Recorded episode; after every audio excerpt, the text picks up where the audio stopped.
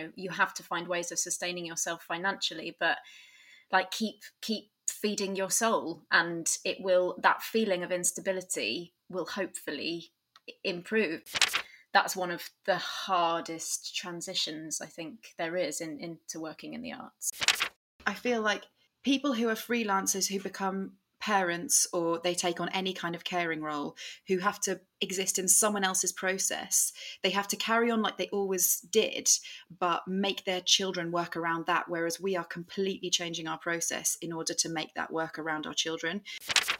Our next guests on the podcast are abbi and helen from Rashdash for me Rashdash are one of the most exciting companies out there there are few theatre companies who have a fan base like that of a football team or a sports team. And what I mean by that is no matter where they play or what they do, people show up. In this chapter, we take a tour through Abbi and Helen's journey from graduates trying to choose their own name for their company to making exciting, value driven, activist work to recently becoming mothers.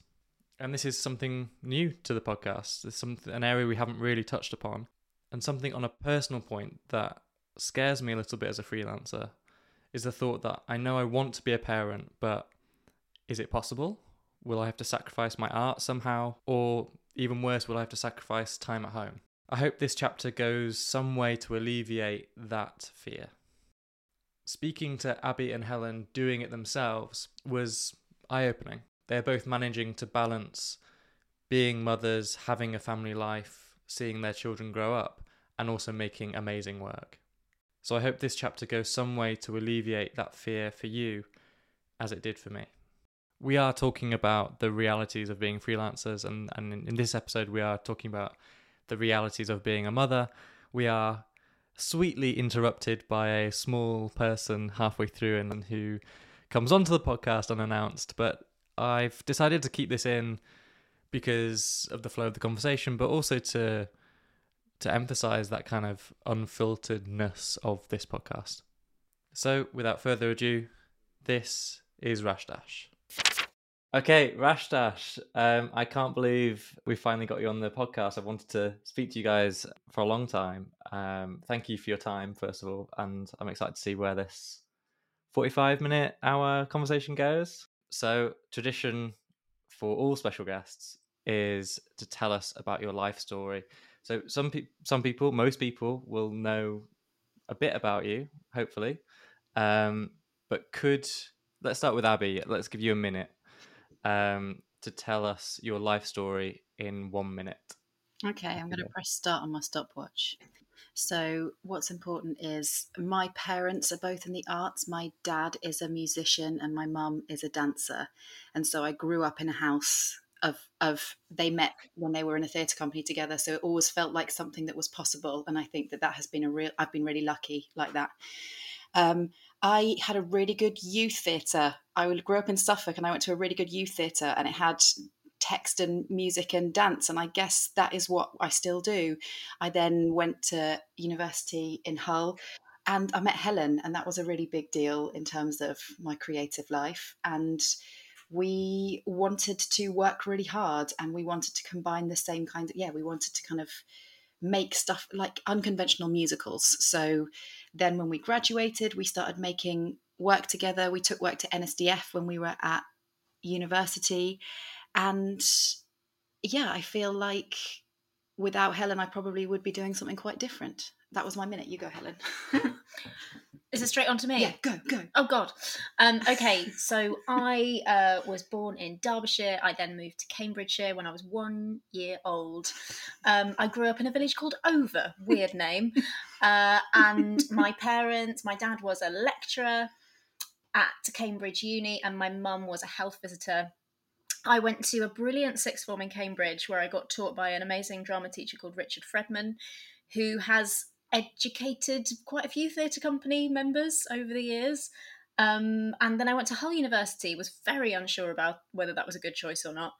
Um, but I did meet many brilliant people, including the wonderful Abigail Greenland. so, yes, Rashdash began. We um, made our first Edinburgh show with Becky Wilkie, who is the third member of the company.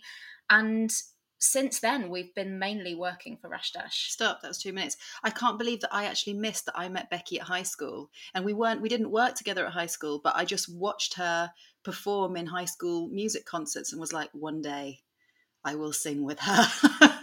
it wasn't until uh, later, later that we managed to get Becky involved in Rash Dash. But yeah, That's a crazy connection. yeah. Crazy.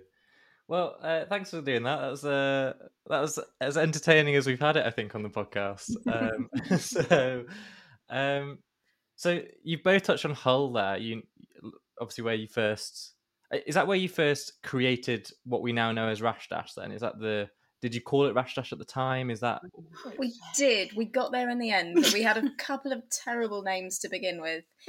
We were. can you our- can you hit us with a few? Or we can. We can. can. In our first NSDF um, submission, I think we were sort of applying incredibly late, as is customary, and um, we had to write down a name.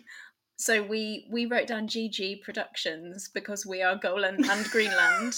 So that was our first name. And it wasn't until we saw it on their website that we realised that GG Productions had gone somewhere. And we thought, no, make it stop. At which point we emailed them saying, no, we are off kilter. Do you remember that? I do. We were off kilter for a while. Then we looked up off kilter and found out that it's mostly Gaelic music. so we were No like, way. we should probably leave that. Um, I think for one terrible night we were. Hectic, shift, which was a bad night. That was a bad university night. Hectic shift. Yes, very But. I mean, is Rash Dash much better? Yes. Who knows? it Yeah, is. but sometimes I'm like, when people are like, you're rash dash, I'm like, apparently so. There we go. amazing. Could you talk us through the name?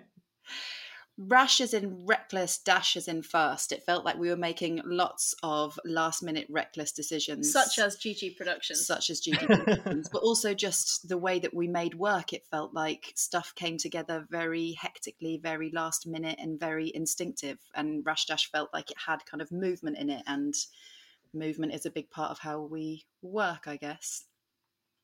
Yeah, it's, it works. It's better than uh, Hectic shift. It is better than any of the others. GG, GG Productions. Love that. Let's just go back to GD Productions, absolutely.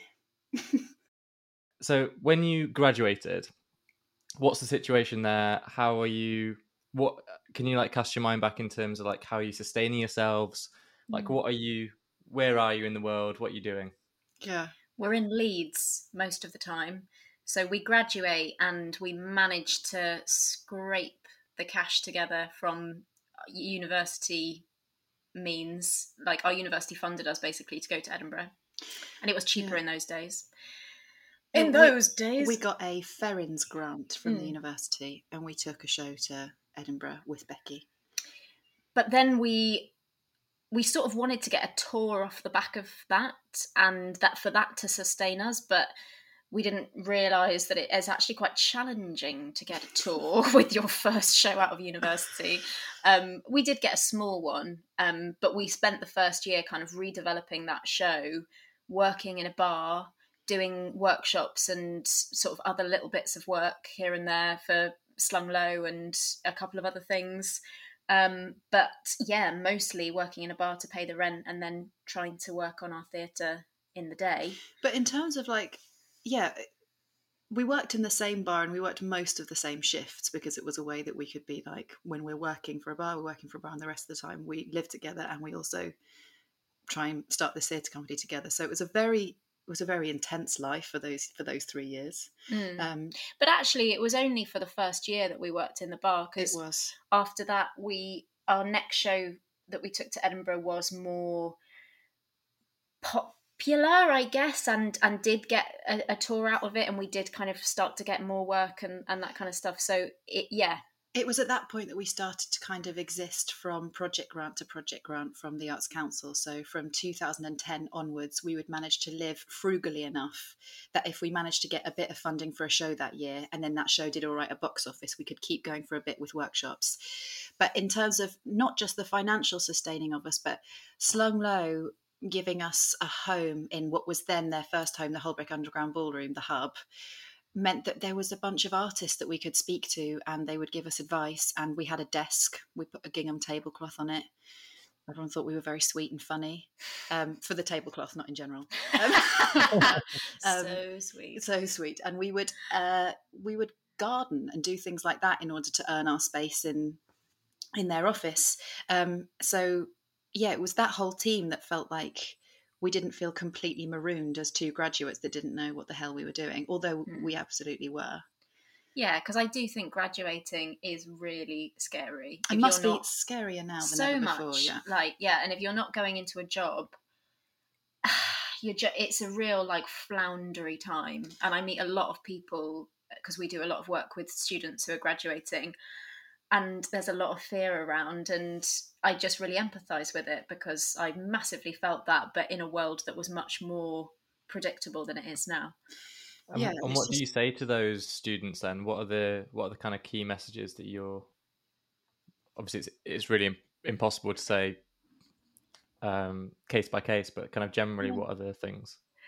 I guess to kind of hang on in there, and if they want to make work, just to find ways to keep making it, as well as you know, you have to find ways of sustaining yourself financially, but like keep keep feeding your soul and it will that feeling of instability will hopefully improve because I think it's a very strange thing when you've grown up in our system of education to be kind of spat out the end of it and not have any structure in your life.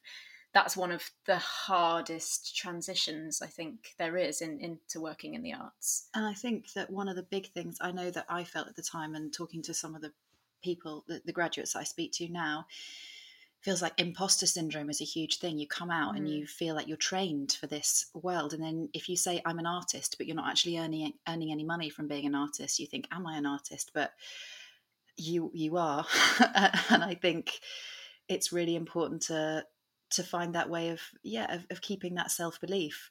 But I also feel like it's really like it's all very well people like us, and I mean we're not we're not far on in our careers, but like it's all very well saying, you know, just believe in yourself and keep doing it. And that is a massive part of it. But I do think it's down to people like us and any artists who feel like they are making their way to keep reaching out and connecting them to other people that they might be interested in and introducing them and helping them build those networks because unless you're getting into rooms and you're being offered opportunities, it's really hard to keep going. Um, so yeah, I think in in the absence of there being a structure that you can just walk into or a kind of graduate program or like funding for graduates, people like us and people who are much more successful than us need to make time for those people, especially and now. be the slung low for you guys. Yeah, and you exactly. know, so yeah. What, yeah. what was that?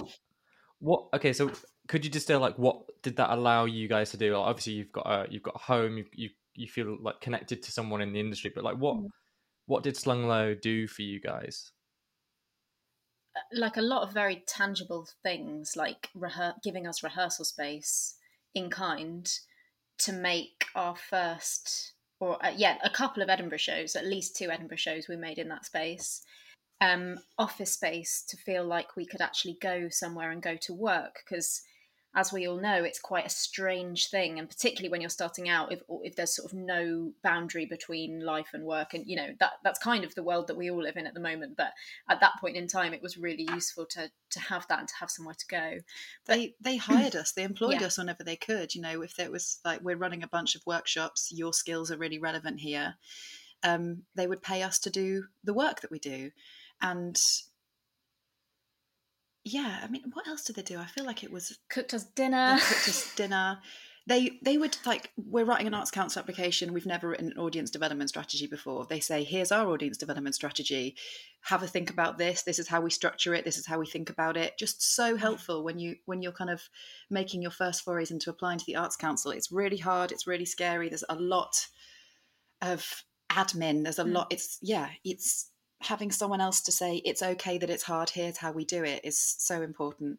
And alan just really encouraged us to keep making our work as well which is partly where that ongoing advice goes to like from me to graduates now because i think we were so confused about how to make it work, how to make this lifestyle work, that we were sort of doing it all in quite a, uh, a, like back to front way of sort of creating education packs for our work to sell to schools and stuff. But we didn't even have a work or a practice to really begin with. Yeah. So he just kind of sat on our living room floor, laughed at us, and said, just like keep just Make make, a show. show, just Well, make a it's show. because he saw that we had reams and reams of the national curriculum highlighted. we were highlighting the curriculum to see how we could, you know, be of service. And he just went, "What are you doing?" Mm. Quite right.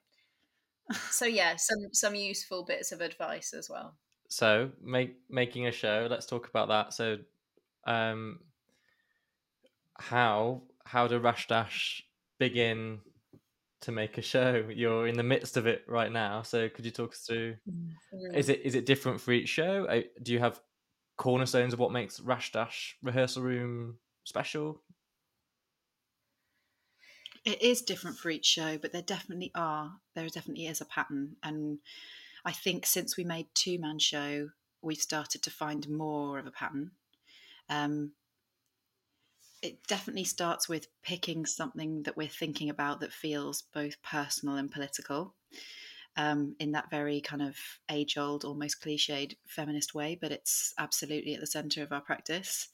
Um, then after that, we think about it a lot, we talk about it a lot, we read about it a lot, and we also find a company of people to make it with. And that's becoming more and more important that that becomes the next part of the process because if we're making autobiographical work, we need the people in the room to bring the perspectives that they're bringing and it's we don't just want it to be us all the time saying this is what we think We're- we're actually quite similar in lots of ways we're very different people but in terms of the perspectives and experiences that we've had in life we come from kind of both come from east anglia we're both the same age you know it's a i think my baby might be waking up i'll just i might have to go and get him in a minute.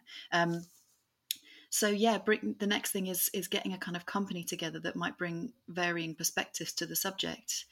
And after that you say something helen what happens after that I mean, this process this process was, of course, interrupted by COVID uh, very early on, so we didn't get to go into the rehearsal room for the first two weeks, which was particularly gutting because we've been talking about making this show for years, and it really felt like we need to just get into a room now and start yes having some conversations but also moving together finding what this is physically finding what it is musically and all of that stuff but actually we couldn't do that so it took us back to writing and took us back to conversations and thinking thinking thinking with our brains Thinking, rather than kind of thinking. moving and playing which feels like actually the natural way in but then when we got into the room it was kind of you know we we have we always play with whatever is in the space and we had asked for there to be a dishwasher um, in this set. So within like the first day we're doing lots of kind of improvising with the dishwasher. We've asked for costumes. So ollie townsend the brilliant costume designer has brought us lots of things to play with and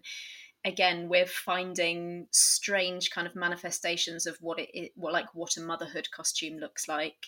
And we're improvising text based on um, some things that we've been talking about and some writing we've been doing. And we're involving a sound score from simone who's the cellist. So i feel like there's something about like I feel like someone else has said this recently, but I'm just going to say it anyway. There's like painting around the edges of something that happens at the beginning of a process when we're in the rehearsal room, where it's like like feeling out what feels interesting, and we do that for a while, and then there's a certain point where we'll go, but what's the heart of it, and like what's the meat of it, and Yeah. what's the like depth and the richness of this, because this is all well and good, but it can't just be this. it feels like until we've made the bit of the show where we think well we'd cut everything else in order to keep this in here we don't know what the show is. And as soon as we've got the thing that even if it's five minutes means we'd cut the other half an hour we know what we're doing and we mm. can start to kind of work around that.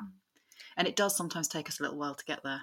Yeah, and we can, you know, at the point when really we're probably in a bit of a muddle with the show that we're making at the moment because we've got pieces, we've got things that we really like, we've got things that we're saying that we hope are interesting, we've got a structure that we think might work, but we haven't put all the pieces together yet to know if it does. But we, what we know to be true is that the first time we run it, there are going to be massive questions, massive holes, probably things that need to be cut, new things that need to be inserted. So it's it's sometimes in this kind of a devised process can feel like live drafting. Like we do a first draft and then but we the written first draft isn't the first draft. The first draft is like the standing up first draft. Yeah, but I think what I usually say about our process, and I'm going to see if I can remember this because I haven't actually said it for a while. Lol, is uh, the people characterize the process, and the process characterizes the form, and the form characterizes the content. So, in terms of working from the outside towards the inside, we know what we think the content is about, we know what the subject is that we're taking on, but we want to get there. We want the form to be articulate. And so, for example, with Oh Mother, the f- Helen and I aren't very far along in our parenthood, motherhood, caring journeys because my baby is 17 months and Helen's is almost 14, but is 13 months. So they're still really young. And we're still working out what the hell we're doing. Not that anyone ever knows. Um, but it it feels like that for for both of us. It felt like that first year was a real fever dream where we were kind of uh, working our the whole thing was just improvising working from moment to moment and so this show we are trying to to work in a form that feels like a fever dream where you're in one scene but just as you think you know where you are the next scene starts and you weren't quite ready for it and then uh, an image walks on stage and you have no idea what that means and then it walks off and you go into the next thing. So we're trying to construct the a form that says this is how it feels and then we and then we can think about what the text and what the images are within mm. that um yeah. So your form is already chaotic you know, and you're trying to yeah. distill it. That's really, really interesting. Could, could we talk about motherhood then, one whilst we're on the subject? So, um, what is it like um, moving moving from a kind of um, moving into that as a kind of new phase of life and also being artists and trying to make work because that's difficult yeah. mm. doesn't yeah, I mean, we can only speak as uh, like I feel like people who are freelancers who become parents or they take on any kind of caring role who have to exist in someone else's process they have to carry on like they always did but make their children work around that whereas we are completely changing our process in order to make that work around our children which is both fucking difficult and also a complete privilege that we're doing that. So I should say that actually we became charter part- partners of PiPA, who is parents in the parents and carers in the performing arts, and they have been really helpful in terms of the kind of tools and resources they give you to think about this stuff, let alone the actual structures to that you can adopt and, and try. Um, so they've been really helpful. But with this process, we have i mean first of all we both went kind of started to dip our toes back into work when our kids were six weeks old which is wild and lots of people wouldn't do it. And it was hard in lots of ways but um, we both have well i don't know whether you'd call your partner freelance anymore. My partner's a freelance so we could kind of like duck and dive around each other um, which is hard and just means we're having constant logistical conversations which are quite dull. Um, but in terms of this process, we have a joint childminder when we're rehearsing in London. Helen stays with me in London, and the childminder comes to my house, and we leave both kids here and we go to work and we come back. And we're working shorter days. We're doing three days a week, and we are doing fewer performances in the performance run. So we've made all these adaptations. And it's hard. It's hard because three days a week you don't get the same momentum and I turn up to the rehearsal space and I'm like, what am I going to do today? Because I haven't spent the night before planning it. I've spent the night before doing the thing with my kid that I wanted to do. So, yeah, you can say more things, Helen, mm. but it feels like the rhythm and the energy is wildly different. mm. It is, and it's much more about it's just squeezing things in when when you can is sort of what it feels like which sometimes i'm surprised at how well that works. Sometimes i'm like wow oh my god i had these like two hours and that thing has just happened because i've been so focused. And there are other times where it feels like you're completely drowning in it um, and because we're not just trying to make a show we're also trying to do sort of big future planning for Rashdash and yeah just it's it's a lot of running a company and having kids is it, it, yeah it is it is challenging. It, it is. It's just a big old juggle. But it's also because we've both done it at the same time. Mm, which is good in some ways yeah. and and probably harder in other ways. Yeah. Do you feel a pressure when you get into the rehearsal room because you've got only three days a week? Is that or do you feel because there's that kind of weird thing where you where you force yourself to be creative Sometimes it doesn't work. Like, what? How do you get around that? I don't actually feel like we're forced to be creative. I think I think we're actually being incredibly productive when we're in the room. And there's something about how little time there is that I and, and probably me being more tired and stuff, I don't have so much capacity for unhelpful thoughts that I used to have, like a kind of um worry i suppose like worry about schedule and worry about the future and worry about you know I'm, I'm just kind of in the moment trying to make the thing that we're trying to make. So that's actually quite helpful sometimes.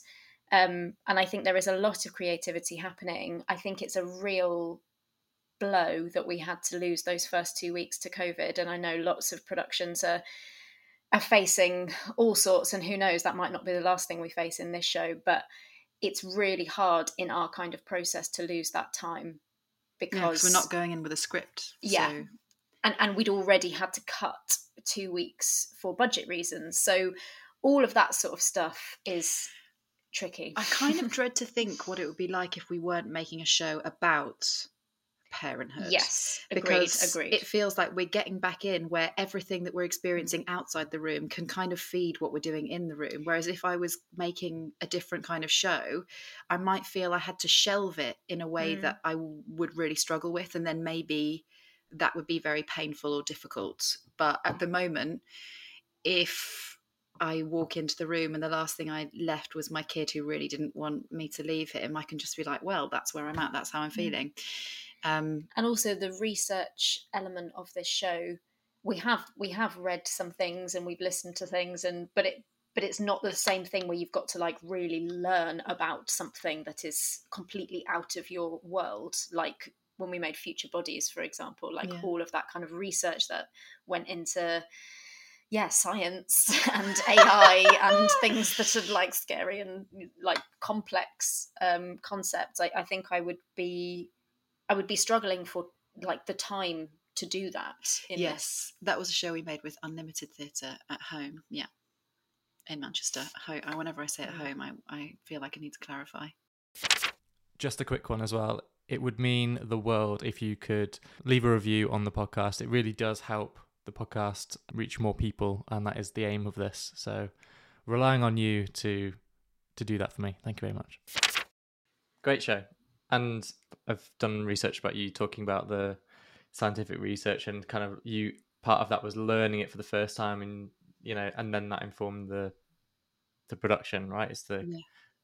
but this is more of a lived experience oh mother is you you don't need to research in the same way is am i understanding right because yeah, you're yeah. you're going through it and you're you're bringing it to the rehearsal room every day and yeah. yeah we've we've tried to do a lot of other reading around the kind of um people who've got really interesting things to say about the politics of care and um, uh, what am I trying to say? The kind of um, the way that care can be gendered.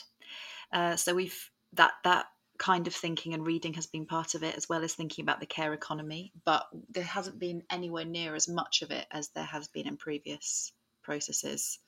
And yeah, I mean, I think maybe it would have been more possible if we weren't also writing an NPO at the mm. same time because our press night happens to be also the day that the NPO is submitted. So it's a super challenging mm. schedule at the moment. Yeah. And although we have childcare for the rehearsals, we don't neither outside. of us have got formal childcare outside of rehearsals and we, we've sort of never had it up until this moment. So partly because we're traveling around so much, so we just end up taking them in and out and in and out of it, which didn't feel very sensible. I don't know why I'm justifying that, sorry. so what what what do you do in that in that scenario if you don't have childcare? The, the... We just share Naps it and evenings, and share it between our partners as well. Um, but yeah, that's just another thing that is a yeah part of the complex juggle because there's too much more work than there is time to do it in. Yeah. Well, I can't wait to see the show. So that day after the NPO deadline and the press, that's going to be a really nice day. That, the day after, right? But I sometimes yeah, feel, feel, like horrible. you know, I don't know whether you feel this, but when I press submit, I'm like, it's going to feel so relieving. Then you're like, all I can think of are all of the things that I did wrong and that I didn't say, and that which is quite like the feeling uh, after press night as yeah, well. Oh no, waiting for the reviews. Yeah, yeah, I did that line wrong and I fell over. But maybe maybe we'll have some kind of new perspective because it's been so intense recently that it will just be this kind of sweet relief. I hope Yeah, so. We should try. Yeah. Good luck. Uh, so from from every or almost every marketing copy and how you talk about your work, the word that keeps coming up um, is the word activism. Mm, that's interesting. So could you could you talk about that from kind of your your perspective and, and what uh what is important when making a show because you you spoke you spoke a bit, bit about there but it needs to be something personal and political Mm. and I think that feeds into it a little bit but um yeah what what is important when making a show when choo- or choosing what to make a show about in that sense I think that we want to make more space for people to be more themselves. Um, and I think that's usually where that bit comes in. I think it's about choosing a subject that feels like it's surround, surrounded in or shrouded in, maybe that's what I was trying to say, um, secrecy or shame or um, pain, and trying to make space around it and find joy in it. I don't know what else to say other than that. I Mm. guess that because it feels like the subjects we tackle, are, uh, they don't always feel political with a capital P, but I do feel like, yeah, just taking, finding more space to take more joy and more pride and more. I haven't said pride Yeah. before. That was a weird word. and to open up a conversation as well yeah yeah like i think the idea of yeah shame and secrecy are really key because we're often sort of digging to look for the things that might feel kind of tricky to say or pokey to say because they can just sort of enable a conversation and a kind of ah lifting lifting a pressure cap off something. Um and i think that's the thing that remains consistent in the work is that yeah make yeah making space for people to be themselves.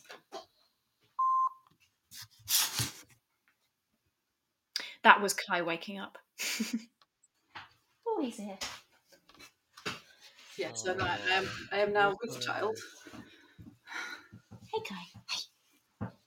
So talking about activism from my point of view it seems to like it seems to take a lot of courage to make work that talks about masculinity or talks about what it means to be a mother or talks about what it means to be human with technology. Like all of these things are massive things a massive topic so like how how do you do it how do you how do you have the courage to is it about you having the breadth of research behind you and going okay we, actually know quite a lot about this now I think sometimes Mm. I think sometimes uh, I've just been writing about this for Oh Mother actually. Sometimes it's about saying this is personally how I feel, and that it's finding that balance, isn't it, between being like I'm going to talk about myself, and that's really annoying for everyone else because I'm going to take this public funding and I'm going to take this space and I'm going to say these things about myself. But it felt like when, for example, Two Man Show, when Two Man Show was at its best, I said the most vulnerable personal thing I could say, and some people came over and found me and were like, I feel like that too. I'm so glad you said it. And so sometimes it feels like that offer can be a really generous offer to make. And we're constantly trying to look to support each other to do that right and, and make sure that we're not going oh and i just really want to say this because i'm really feeling this at the moment but it's really navel gazing and narcissistic and not interesting to anyone else. So i think sometimes the way i feel safe doing it because i do feel i do feel scared in our processes sometimes. I do say what the hell are we doing? What do we have to say about this? I'm frightened.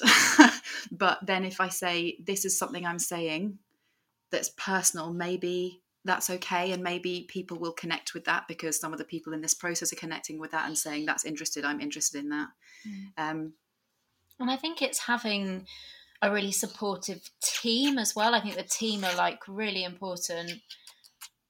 Knowing that or hoping that people can be honest with us, but also kind to us, and we we work with like collaborators that we really trust, it, and some of those collaborators collaborators we know really well some of them we don't know really well um, but it's getting that team right that the atmosphere feels properly supportive um, and i think That's hilarious. Sorry.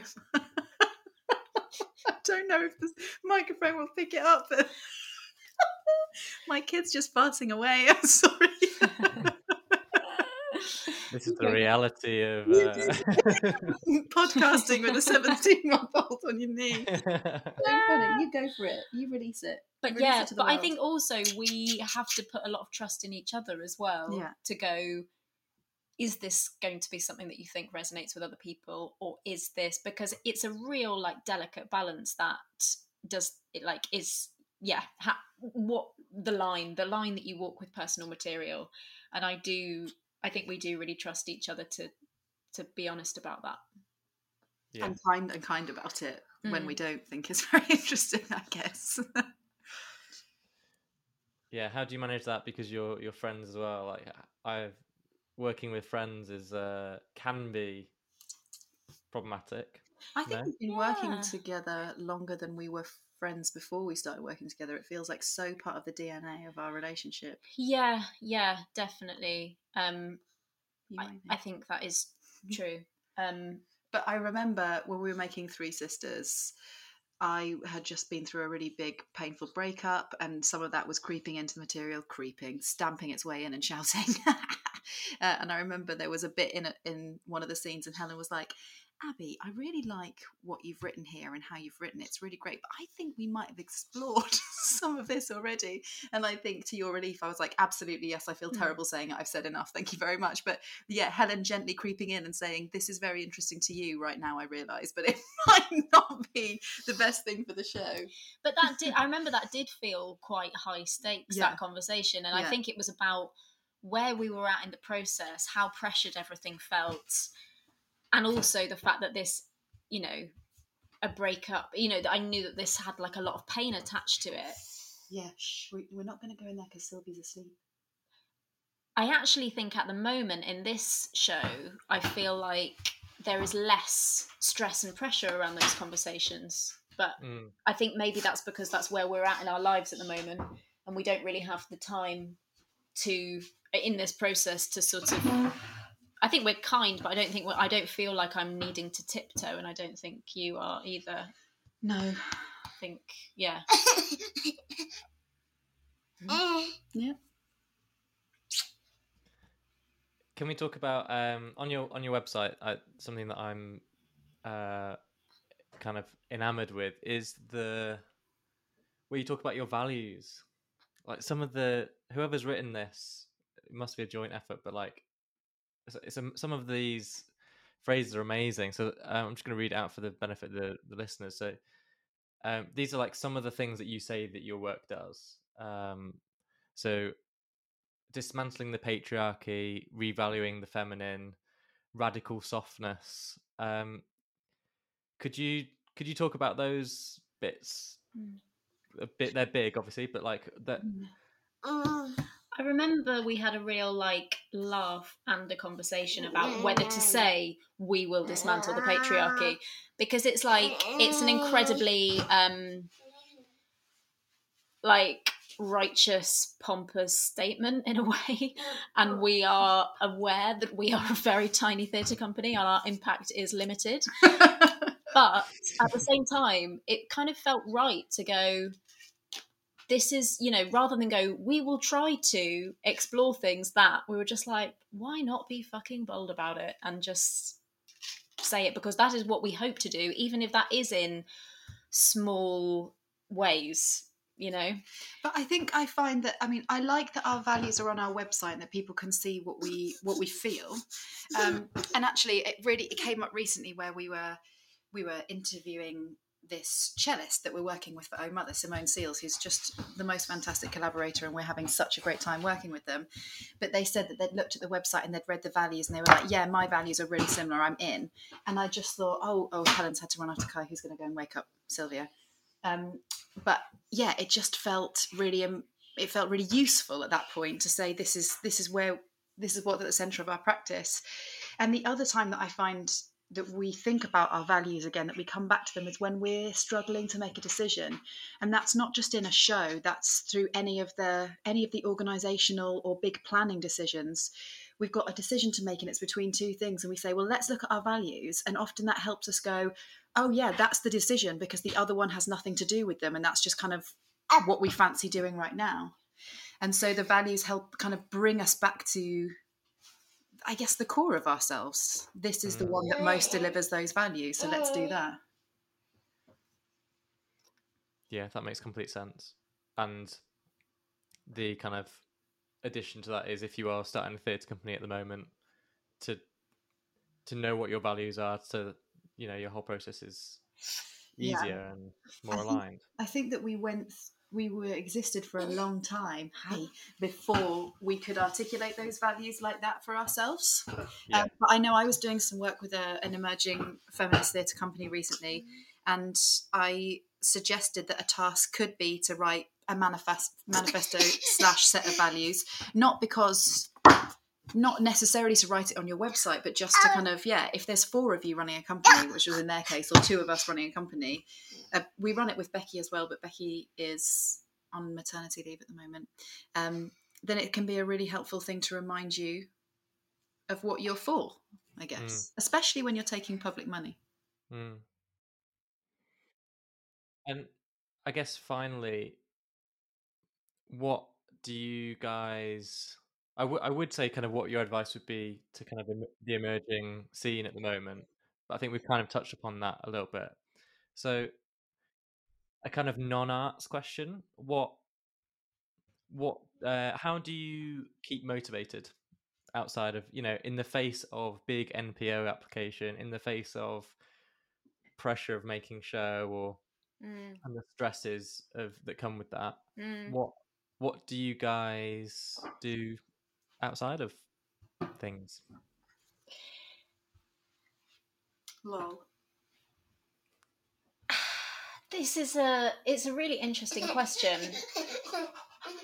I think the thing that keeps me motivated to keep doing this is very related to what we do when we're making the work. Mm. And I notice a big difference in my motivation when I am when I don't keep a creative practice going at the same time, I really lose motivation quite quickly. I think possibly even quicker than I did pre pandemic and pre baby. But there's something about the nature of work at the moment. It feels so kind of precious and I can get quite low quite quickly if I'm just sitting at home feeling like I'm thinking about funding applications and I start losing the plot of like why I'm actually doing this. So going back into a rehearsal room and making stuff has given me bagloads of motivation. And in fact, even when we had COVID and we were just having creative conversations and doing bits of writing and stuff, I noticed a real change in my mood and a change in my outlook because I was having a consistent creative practice. And I think it's more important to me than I realized, more important to my general well being than I realized. Mm. Yeah, I mean, you, Abbi? at the moment there isn't because we just because I had a baby in the pandemic, my life outside of work has changed a lot. And I guess I I yeah, like Helen, I feel like it for me it is an arts question because I like I see other people's work. I see my friends' work and any any people I don't know their work as well.